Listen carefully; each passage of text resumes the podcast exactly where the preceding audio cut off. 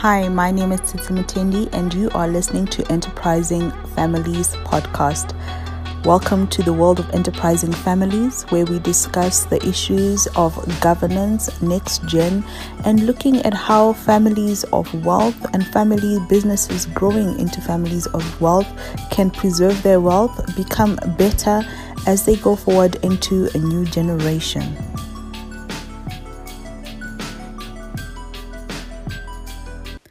I would like to put a thought out there in this episode of Enterprising Families.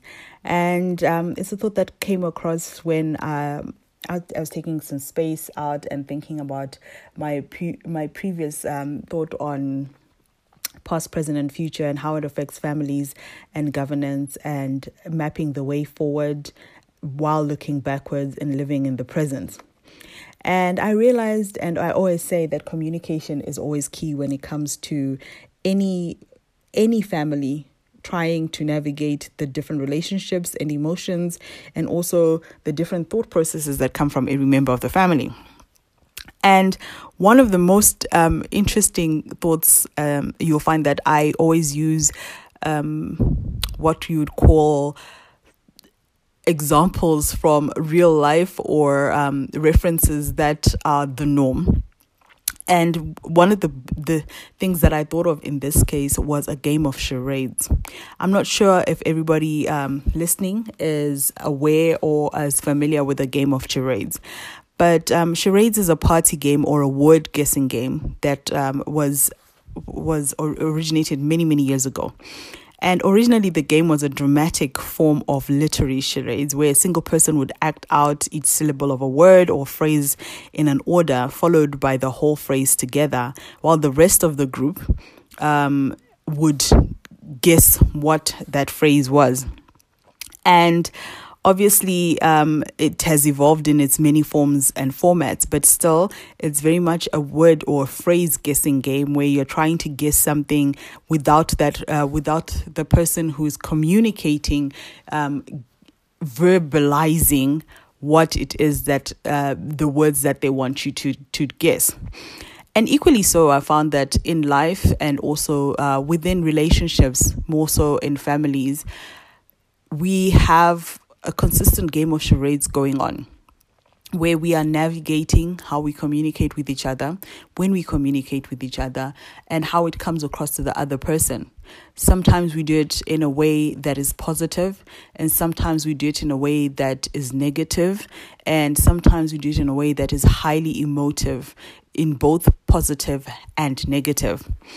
And often communication in families is It's more than just a game of charades, but it's a game of charades that, if not navigated well, could end up with be with having conflicts that were unnecessary and conflicts that could have been made better. And you might wonder why people end up playing charades instead of being abrupt and just saying it out. Well, one of the things is that each member of a family is different. And their experiences of life is very, very different. And how they see each other and how they see life is very, very different. We may grow up in the same household. We may grow up with the same parents. We may grow up with the same opportunities.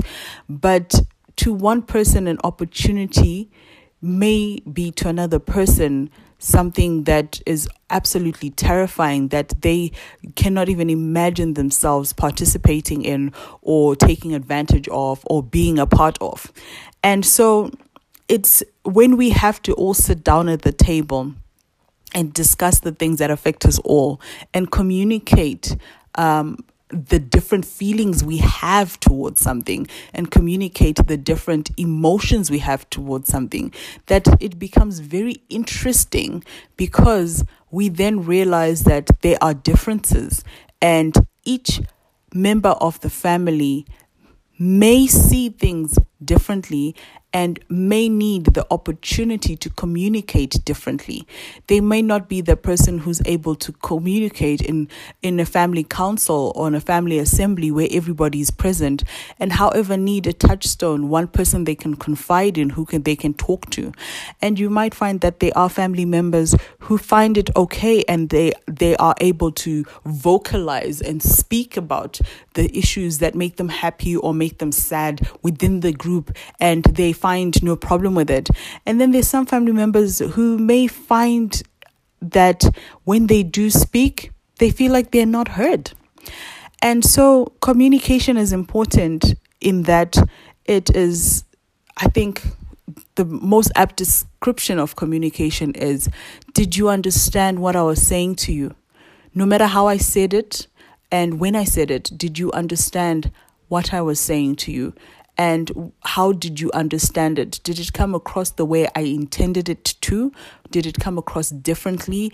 And if it came across the way I intended it to, how can we work together to make sure that we are both heard and we both get the benefits, or we get the advantages, or we get the what we both are expecting?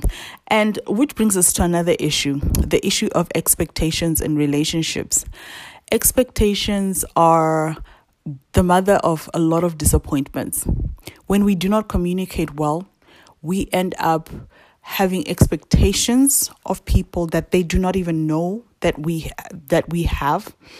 And when we have those expectations and they are not met, we get angry and we don't know how to then tell this person, I expected A, B, C, and D, yet I did not get what I expected. So it's always very necessary to be very clear about communication, communicating what our expectations are, communicating why we have these expectations, and then allowing the person that we have expectations from to be able to communicate whether they understood that these expectations were something that we had, and they also understood that these expectations were something that they had to deliver on. Because sometimes when conflict comes, is because there's expectations, they're not met, and one or two of the parties feel aggrieved. And so it's very, very important to look and understand how different members of the family communicate, and and incorporate that when we get into situations where we have to create governance tools, where we have to create um, platforms where all family members are expected to be part of the conversation and to be able to ensure that each family member is heard. Because when somebody is not heard, they they comes this conflict, this animosity, this this feeling of under...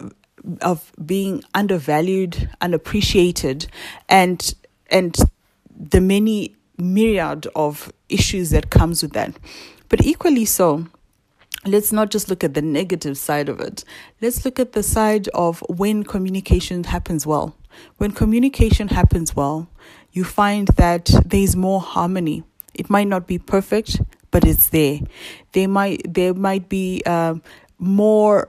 movement towards um, a goal being achieved, because every member is participating and every member feels like they're being heard and um, they're being supported. And sometimes when it comes to communication, it doesn't mean that just one person is heard. It means all people are heard and all people are appreciated and all people get um, their or they they get a piece of themselves into the conversation. I hope just sharing that with you today has helped open up your mind and open up the thought processes into issues of communication and also issues of ex- expectations, managing expectations, and also issues of playing a better game of charades, playing or, or not playing charades at all, but sitting at the table and having dinner and a conversation which does not end up in a food fight. Looking forward to the next discussion on Enterprising Families.